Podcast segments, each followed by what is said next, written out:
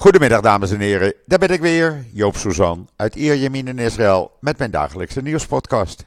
Eerst even het weer, want het is wat koeler. Jawel, we hadden gistermiddag nog 44 graden gevoelstemperatuur, maar vanmiddag 40 graden gevoelstemperatuur. En dat merk je. Ook vanmorgen, toen ik om 6 uur met de hond eh, naar buiten ging, het was niet zo drukkend warm meer. Het was zo'n... Uh, ja, gevoelstemperatuur van rond de 30, 31 graden. Dus dat was best redelijk. Dus hopelijk zet dat even door en kunnen we weer normaal bewegen uh, buiten. Want dit was echt niet gezond. Dat, dat werd gewoon nooit. Maar in ieder geval, uh, ja, het is geen strak blauwe lucht. Een beetje nevelig, een zwak zonnetje. Het, uh, het voelt nog wel warm aan, maar het is te doen op het ogenblik. Dus dat gaat lekker. En dan eerst even, wat hebben we in Israël nieuws staan? Nou, daar staat heel wat interessants in, kan ik jullie zeggen. Ten eerste uh, heeft de IDF de afgelopen avond weer vijf terreurverdachten opgepakt. En ook wapens in beslag genomen. Dat kan je allemaal lezen in israelnieuws.nl. Doe dat vooral. Uh, dan uh, is er gisteren tijdens de hitte een 20-jarige eh, IDF-soldaat uh, overleden door de hitte tijdens een uh, training. Die hadden ze al na de avond uh, gedaan. Maar ja, hij is toch overleden helaas. Hij was net in dienst een paar maanden. en ja, het is altijd triest om dat mee te delen, mee te maken. En voorlopig zijn alle trainingen even gestopt, zodat de hitte wat minder draaglijk is. Maar ja, daar heb je die jongen niet mee terug natuurlijk. Staat ook uh, met foto op uh, israelnieuws.nl. Een blije jonge soldaat was het. En dan heb ik een verhaal uh, overgenomen en vertaald vanuit de Hebreeuwse website van de IDF. En dat, de titel van het verhaal luidt: Er is niemand meer om te spreken en nu is het mijn beurt. Het is dit jaar 50 jaar geleden van uh, de oorlog van 1973, oktober 73, oftewel de Yom Kippur-oorlog. En ja, daar zijn natuurlijk uh, een heleboel mensen niet meer van in leven. En dat verhaal is opgetekend door de IDF en dat heb ik vertaald. En het is een heel indrukwekkend verhaal. Ik raad je je aan, ga het gewoon even lezen, doe het. Dan begrijp je ook uh, de trauma's waar deze mensen nog mee lopen. En dan is er een uh, Israëlisch bedrijf die heeft een app uitgevonden die je stem gebruikt om je tegen gevaar te beschermen. Nou, makkelijker kan natuurlijk niet. Uh, dat gaat bij noodsituaties, als je je telefoon niet uh, kunt opnemen. Hoe dat werkt, ik ga het niet helemaal uitleggen, want het is mij te ingewikkeld. Maar het werkt. En je kan het ook bij huiselijk geweld gebruiken. Maar lees het maar eventjes uh, in Israël Nieuws. Misschien is het wat voor je. De link staat erbij, kan je het bestellen als je dat wil. Heel uh, makkelijk apparaat eigenlijk. Het werkt gewoon toch wel met je smartphone en je computer. En dan is mijn broer weer zo vriendelijk geweest, mijn broer Simon Suzan, om een column te schrijven naar aanleiding van de huidige situatie die er op dit moment in Israël is. En hij doet het op zijn eigen manier. En ik raad het je aan, ga hem lezen. Dan begrijp je een beetje wat er hier allemaal speelt. Want het is niet alleen maar politiek. Geloof mij nou, het is niet alleen maar politiek. Het is een uh, fantastische column geworden. Een aanrader voor iedereen. Hij verdient vijf sterren, wat mij betreft. En ik ben hem weer hartstikke dankbaar. Ik heb hem nog net niet gekust, maar ik heb hem wel uitvoerig bedankt door de telefoon. Lees die kolom, hij staat op israelnieuws.nl. Wie ik ook wil bedanken zijn al die mensen die gisteren mijn, aan mijn oproep gevolg hebben gegeven en zo vriendelijk uh, zijn geweest een uh, paar euro te storten, zodat ik door kan gaan met waar ik bezig ben, mee bezig ben. En ik begrijp uit de reacties dat velen van jullie dat ja, toch niet kwijt willen raken. Nou, ik ga er ook mee door. Uh, ik hoop dat men blijft storten. Uh, het artikel staat in israelnieuws.nl. Gewoon even op de link drukken. Nogmaals, hartstikke bedankt. Ja, en dan hebben we hier een situatie die je niet zou willen. Althans, hier in Israël niet.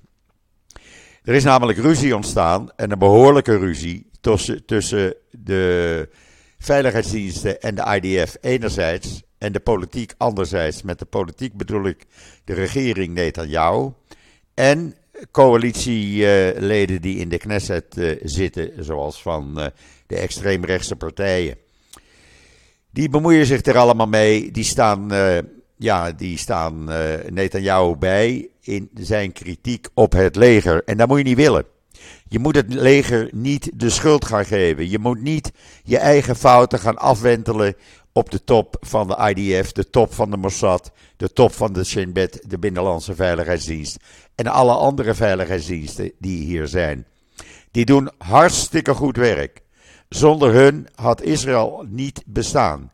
En als je dan uh, als regering, niet alleen als premier, maar ook als je uh, vindt in de Knesset, nou dan ben je wel iemand, dan ga je maar eventjes uh, de, de, de legerleiding afzeiken en je gaat de veiligheidsdiensten voor schut zetten. Ja, dat moet je niet doen. Er staat een heel artikel van in alle kranten eigenlijk. In het kort komt het erop neer. Alle publiciteit die naar buiten is gekomen vanwege de problemen die er zijn ontstaan met de paraatheid van alle veiligheidsdiensten, inclusief het leger. Vanwege de reservisten die niet komen opdraven, eh, omdat ze niet voor een dictator willen eh, werken, zeggen ze. Eh, die, die problemen, die wentelt Netanyahu af op het leger. Zij hebben dat naar buiten gebracht. Ze hadden hun mond moeten houden. En uh, daarvoor zegt hij ze af. Nou, dat is echt niet zo het geval. Ik heb daarvoor een uh, Hebreeuwse krant erbij gehaald. Want daar in die Hebreeuwse krant staat het nog veel beter. Want ja, er is gewoon een enorme vertrouwenscrisis tussen regering ene kant en veiligheidsdiensten andere kant. En uh, de aanvallen van de coalitieleden op hoge IDF-functionarissen en Netanyahu's woede-uitbarsting na het gesprek met de luchtmachtcommandant uh, en officieren in de reserves, ja, dat werkt niet mee aan het uh, opbouwen van vertrouwen. En als dan ook nog een aantal Knessetleden zich ermee gaan bemoeien en zeggen van, ja, maar het leger dat deugt helemaal niet. En de Mossad, uh, dat zijn een stelletje verraaiers. En dat zijn linkse activisten. En de Shin Bet, nou, zeggen ze van uh, de partij van Ben die extreemrechtse partij. De Shin Bet, dat zijn nog erger linkse activisten als de demonstranten die er al uh, staan op zaterdagavond. Ja, dat moet je niet willen. Als je op deze manier bezig bent om de mensen waar Israël op bestaat. Want zonder veiligheidsdiensten, geloof mij, dan wil je hier niet wonen. Dan bestaat Israël niet eens. En als je die gaat afzeiken. En als je die dag in dag uit blijft bekritiseren voor fouten die je zelf maakt. Ja, dan gaat het niet goed. Dan gaat het fout. En hoe fout het wel gaat, dat bleek zondagavond eigenlijk. Ik was dat gisteren helemaal vergeten te zeggen. Maar bijvoorbeeld uh, ene meneer Amsalem van de Likud, een of andere schreeuwlelijk in een t-shirtje. Uh, die uh, heel goed is in koken op vrijdagavond. Daar gooit hij allerlei filmpjes elke week op internet, op social media. Daar is hij heel goed in. Maar die was kwaad dat hij geen minister werd. Nou, die hebben ze minister van een of ander gemaakt. Iets met jurist. Maar er is een minister van Justitie. Maar goed, hij heeft dan ook een baantje gekregen. En wat heeft hij gedaan? Hij heeft iedereen op dat ministerie, wat hij dan uh, gedeelte van justitie kreeg, heeft hij ontslagen. En daar heeft hij allemaal vriendjes benoemd. Mensen die totaal niet geschikt worden, waren. De directeur van dat zogenaamde ministerie was iemand die een aantal jaren geleden voor van alles en nog wat was afgekeurd bij alle testen. Nou, die is dus nu directeur geworden. Vroegen ze aan hem op televisie, op Channel 12. Waarom heb je dat gedaan? Die man is niet geschikt. Jawel, ik kan die man vertrouwen. Het is een hele goede vriend van me. En dan heeft hij een goede baan en uh, zit hij ook weer onder de pannen. Ja, sorry, als het op deze manier gaat, mensen. Waar is dit land dan naartoe aan het afglijden? Echt waar. Dan mag je je echt zorgen maken over wat hier gebeurt op het ogenblik. Want het gaat gewoon niet goed. Uh, en, waarom, en dat het niet goed gaat, dat bleek gisteravond weer. Want Netanyahu die had bedacht, weet je wat, ik ga nog een paar dagen met mijn vrouw naar de Galil. Dan ga ik naar de uh, kibbutz uh, of Moshav uh, Ramot. Dat ligt noordelijk van de meer van Kinneret. oftewel het meer van Tiberias. Dan ga ik daar lekker met een, een paar dagen met mijn vrouw logeren. Nou, daar waren ze in die Moshav niet blij mee. Want de mango-oogst staat voor de deur en die is allerbelangrijkst voor ze. Dat kan je maar één keer per jaar doen. En het is toevallig deze week. Maar ja, die hele Moshav afgesloten. En er waren honderden, zo niet duizenden demonstranten gisteravond. Die de familie Netanyahu met vuurwerk, met lawaai, met trommels, met luidsprekers ontving. Er waren uh, wegen geblokkeerd. Uh, nou ja, van alles en nog wat. En die mensen zijn daar gebleven. Er vlogen mensen met van die parachutes met een motortje eraan uh, door de lucht. Uh, ja, hij heeft daar geen rustige ontvangst gekregen. Men zegt gewoon: Netanyahu gaat niet relaxen op onze kosten. Daar doen we even niet aan mee. Wij, er zijn honderdduizenden mensen die niet te eten hebben. En meneer gaat lekker even relaxen met zijn vrouw. Er wordt niets gedaan aan de kosten van levensonderhoud. Want ja, die uh, justitiële hervormingen, dat is veel belangrijker. nee, op deze manier gaan wij niet verder. Dan heeft Netanyahu gisteren uiteindelijk tegen het begin van de avond heeft hij drie regels uit gaan in een persverklaring. Ik kreeg hem ook. Waarin hij zei: De staat Israël is een vrij land. Naar aanleiding van die vrouwen en meisjes die achter in de bus moesten zitten. De staat Israël is een vrij land waar niemand grenzen zal stellen aan wie gebruik mag maken van het openbaar vervoer. En waarin niemand zal bepalen waar hij of zij zal zitten. Diegenen die dat doen, die dat toch doen, overtreden de wet en moeten worden gestraft. Punt. Daar bleef het bij niet die vrouwen en meisjes uitnodigen van kom even bij mij langs. Uh, dan praten we even, kom desnoods naar Ramot.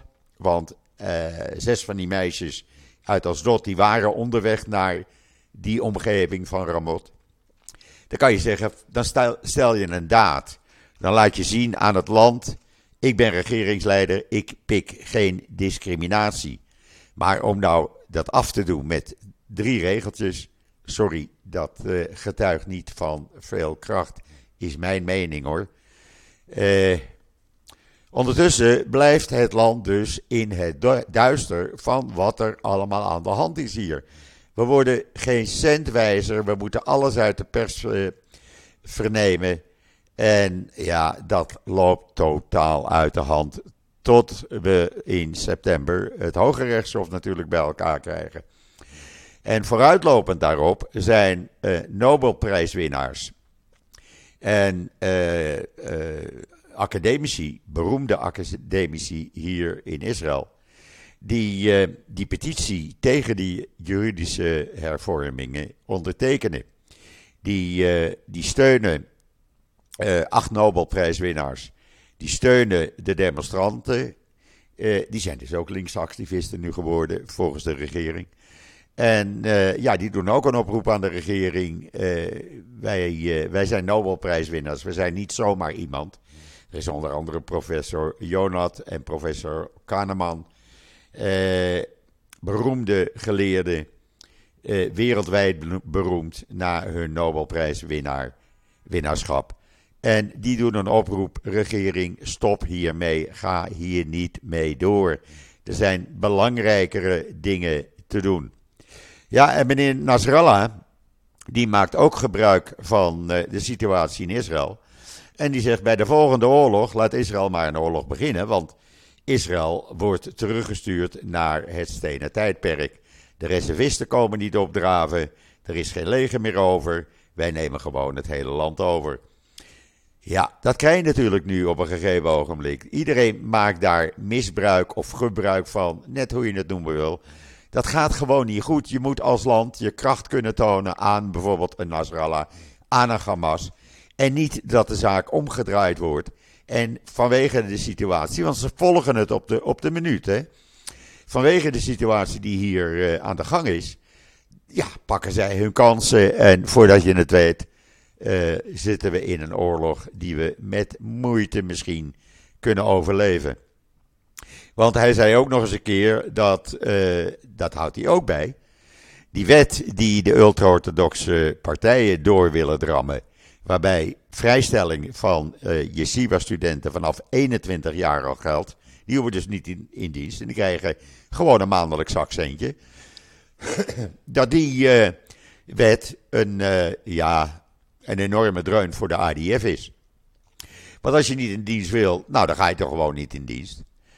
Uh, ook de leiders van Egypte en Jordanië pakken hun kansen.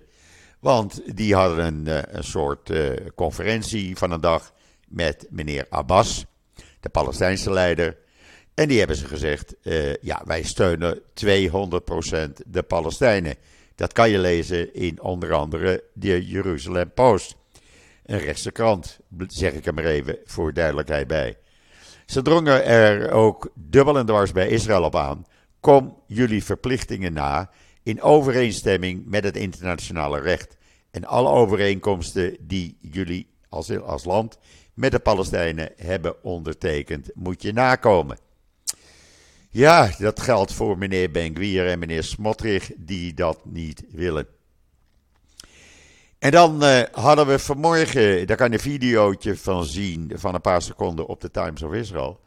Was er opeens een enorme explosie in Ramat Hasharon op een industrieel uh, complex. Wat het nou precies was, is men nog niet helemaal achter. Uh, er is één persoon gewond. Maar als je dat licht ziet, nou, nou, nou, nou, je weet niet wat je meemaakt. Iemand reed daar op de snelweg en die heeft dat gefilmd met zijn camera. Nou, het is niet normaal. Ik zou zeggen, kijk eventjes op de Times of Israel. En dan uh, hebben twee undercover uh, politieagenten, nee, een paar undercover agenten, die hebben twee Palestijnse schutters gedood tijdens een inval in de buurt van Jericho. Die waren bezig zich op IDF-posten te richten. En uh, ja, die hebben ze dus maar even uitgeschakeld. Er worden geen militairen door terroristen neergeschoten. En dan in Amerika, in Californië gaat het niet goed. Want afgelopen Shabbat zijn er twee synagoges in Californië ontruimd. Omdat er bomdreigingen binnenkwamen dat de zaak zou worden opgeblazen. En dat is niet voor het eerst, dat gebeurt regelmatig. Maar nu twee op één Shabbat is wel erg veel. Uh, dat kan je lezen in uh, Times of Israel. Eentje was in Fremont en de andere was in Fullerton. Uh, dat gaat niet goed daar in Amerika. Eén werd zelfs live op Facebook uitgestreamd. Mensen konden het zien en zagen dus ook het moment dat die dreiging binnenkwam dat de gebeden werden onderbroken. En dat de rabbijn zei: Ik ben bang dat we moeten stoppen en het gebouw nu onmiddellijk verlaten. Werd allemaal live op uh, Facebook uitgezonden. En dan uh, heeft de IDF een tijdje terug het huis uh, vernield. Want dat heeft hij toch niet meer nodig. Die terrorist die omgekomen is. Van die terrorist die in Tel Aviv in der tijd één persoon heeft gedood. Uh, dat was in maart. Daar werd Or Eshkar gedood door meneer Mutas Salah al-Kawaya. Nou, die heeft zijn huis niet meer nodig. maar wat is er gebeurd met dat huis nadat het vernield was? Dacht een of andere Palestijn, weet je wat, ik ga hier een plek van maken waar mensen kunnen trouwen en een kopje koffie drinken en een drinken. Dus dat hele complex is van ruïne. Uh, zonder ramen hoor, maar ja, het is hier toch heet. Is het nu een uh, uitgaansgelegenheid? Hoe vind je die? Ja, zo goed vernield is het dus niet. Foto's kan je zien in de Engelstalige Ynet. En dan over de onzekerheid gesproken hier in Israël. De huizenverkopen zijn in de maand juni met 32% gedaald. Het laagste in 20 jaar. Uh, er werden maar 7097 appartementen verkocht.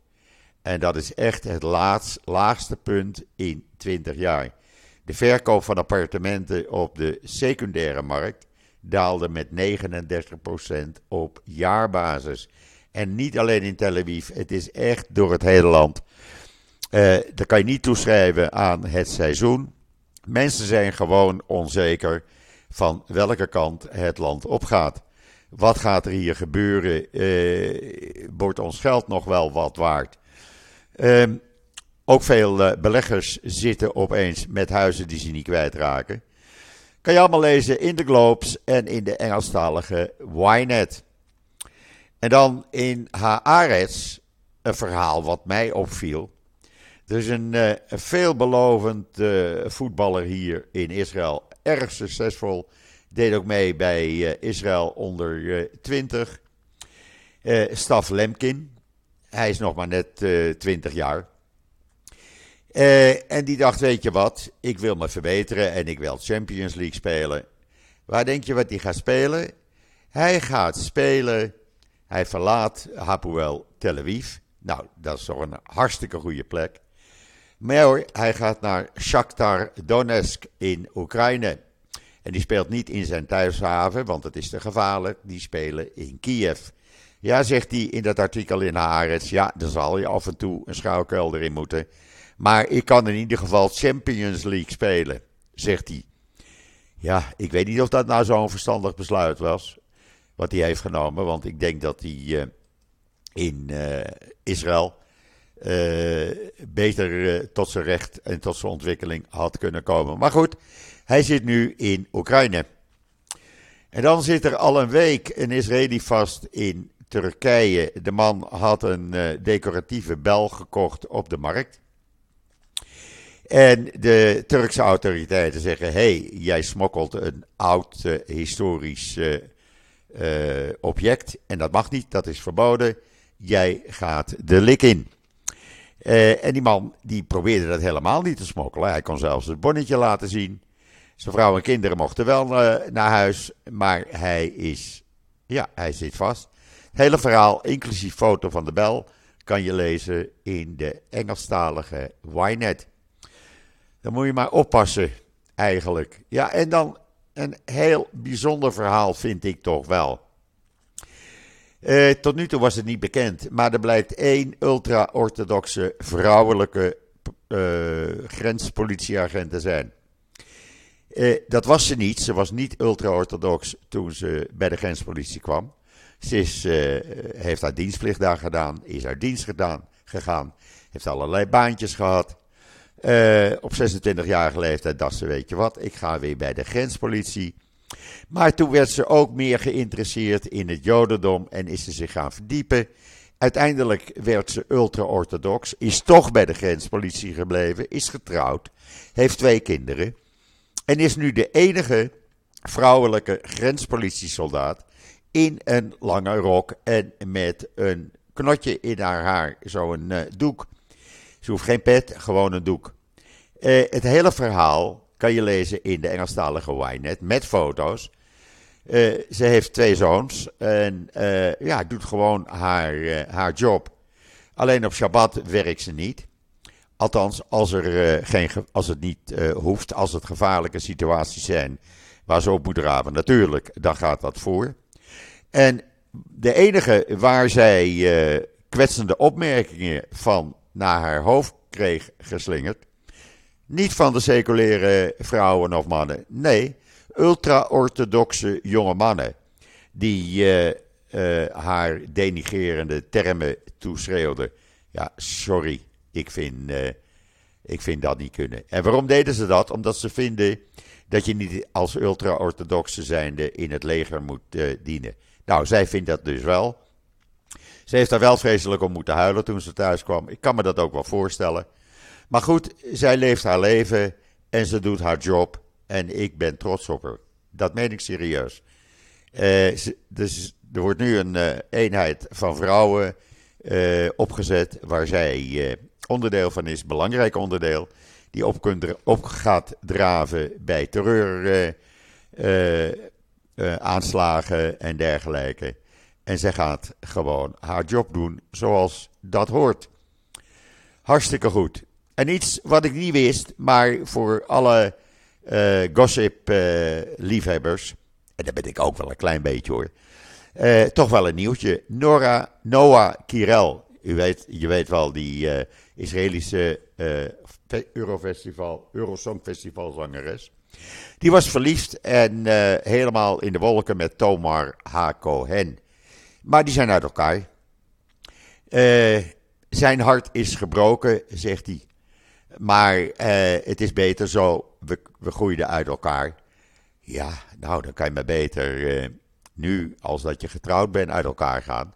Maar het hele liefdesverhaal van die uh, twee uh, bekenden kan je lezen in de Engelstalige Ynet. Heb je ook wel weer een roddeltje. Goed, hier in Tel Aviv gaat vrijdag voor het eerst na jaren de eerste van de zeven light rail lijnen open. Er gaat de eerste light rail rijden van Badjam, Zuid-Tel Aviv, naar Petah Tikwa, eh, ten oosten van Tel Aviv, dwars door Tel Aviv heen. Er komen nog zes andere lijnen bij. Daar is de halve stad voor afgesloten. Hij gaat helaas niet op Shabbat rijden. Nou ja, dat vecht de anderen dan maar uit. Beersheba is ook al 30 jaar bezig aan het zeuren om een light rail. En die gaan ze krijgen. Het zal nog wel 10 jaar duren voordat het allemaal uh, klaar is. Gaat 2 miljard euro kosten. Dat geld is er niet. Maar dat zal uh, ook wel bij elkaar geschraald worden. Maar Beersheba krijgt zijn light rail. Eentje maar. Uh, dat heeft ook te maken met het feit dat onderdelen van het leger, van het hoofdkantoor, hoofdkwartier van het leger, rond Beersheba zijn gebouwd op het ogenblik en nog steeds worden gebouwd. Hij gaat van die nieuwe uh, light rail die gaat rijden vanaf het centrale busstation en de treinstation in Beersheba langs snelweg 60 naar het nieuwe militaire complex. En vandaar gaat hij naar het oosten van Beersheba tot aan de Moshav Meitar. En dan gaat hij weer terug, zo'n 25 kilometer. Nou, dan zijn ze over 10 jaar in Beersheba ook blij als ze hem over 10 jaar hebben. Maar in ieder geval, het is, een, uh, het is een begin. Ze hoeven niet meer te zeuren. Het is een begin. En dan is uh, minister Katz naar Abu Dhabi geweest. Ja, de man spreekt geen woord Engels. Die zal ze dan wel met tolken verstaanbaar hebben gemaakt. Maar hij zegt dat hij daar een plan heeft rondgekregen. En dat komt erop neer dat Israël jaarlijks 200 miljoen kubieke meter ontzild zeewater dat hebben wij hier tegenwoordig als drinkwater, aan Jordanië uh, zal geven. In ruil voor groene stroom van een zonneveld in Jordanië, wat weer eigendom is van de Emiraten. Dat is een, eh, een soort koop. Nou ja, het zal wel met gesloten portemonnee zijn. In ieder geval, uh, Jordanië krijgt drinkwater. Dan hoeven ze niet meer over watertekorten te zeuren. 200 miljoen kubieke meter. En Israël krijgt extra groene, uh, groene stroom erbij. Nou, iedereen blij. Heeft hij toch uh, met de tolken hulp uh, voor elkaar gekregen. Ik vind dat een goed idee. En dan hadden we gisteren het verhaal van die put die de plotseling was. Waar iemand ingevallen was, acht meter diep, in het noorden van Israël. In Deir al-Assad. En daar kwamen brandweerlieden uit Bejan naartoe. Eh, om die man eh, te redden. Dat bleek achteraf een illegale Palestijn te zijn. Maar goed, daar wordt niet naar gekeken. Toen raakten die twee brandweerlieden die die put ingingen, raakten ook bedwelmd. Die zijn eruit gehaald door een speciale eenheid van het leger. Uh, en die zijn naar het ziekenhuis gebracht. Eentje overleed meteen.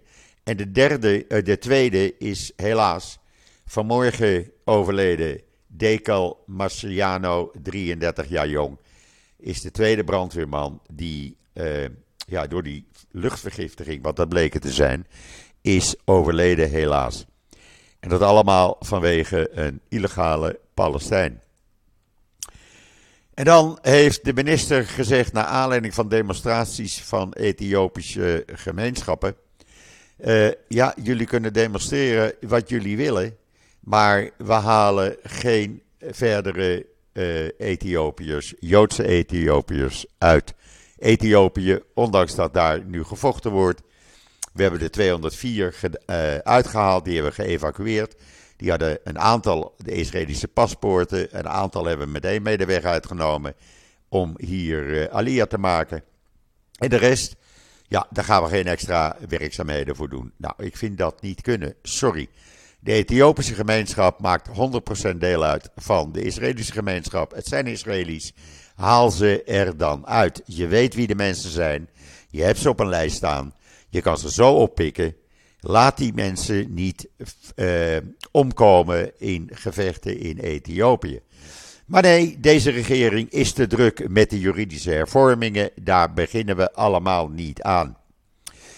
Goed, dat gezegd hebbende, ben ik zo een beetje aan het einde van deze podcast. Ik zie dat ik tegenwoordig de laatste dagen langer dan een half uur praat. Maar er gebeurt zoveel mensen. Het is niet meer bij te houden. Echt niet. Lees vooral die column van mijn broer. Uh, echt, dan snap je gewoon de manier waarop hij het uh, beschrijft. Het is gewoon zo. Dan snap je wat er hier aan de hand is. Hoe wij worden belazerd. Uh, trouwens, jullie worden ook belazerd. Want gisteren werd er opeens op internet een filmpje gedaan van een zwembadparty in Oekraïne. Dan denkt iedereen, Oekraïne, daar wordt toch gevochten? Nou, dat was dan volgens de Russen een zwembadparty in Oekraïne. Nou, daar bleek niets van aan te zijn. Het was een zwembadparty in Tel Aviv. En dat werd even gebruikt om als Oekraïne voor te doen. Dus hou in de gaten hoe je wordt besodemieterd. In ieder geval, uh, ik ben bij het einde van deze podcast. Ik wens iedereen uh, nog een hele fijne voortzetting van de 15e augustus. We zitten op de helft van deze maand, mensen. Ik ben er morgen weer. En zeg zoals altijd: tot ziens. Tot morgen. En mijn hond praat mee.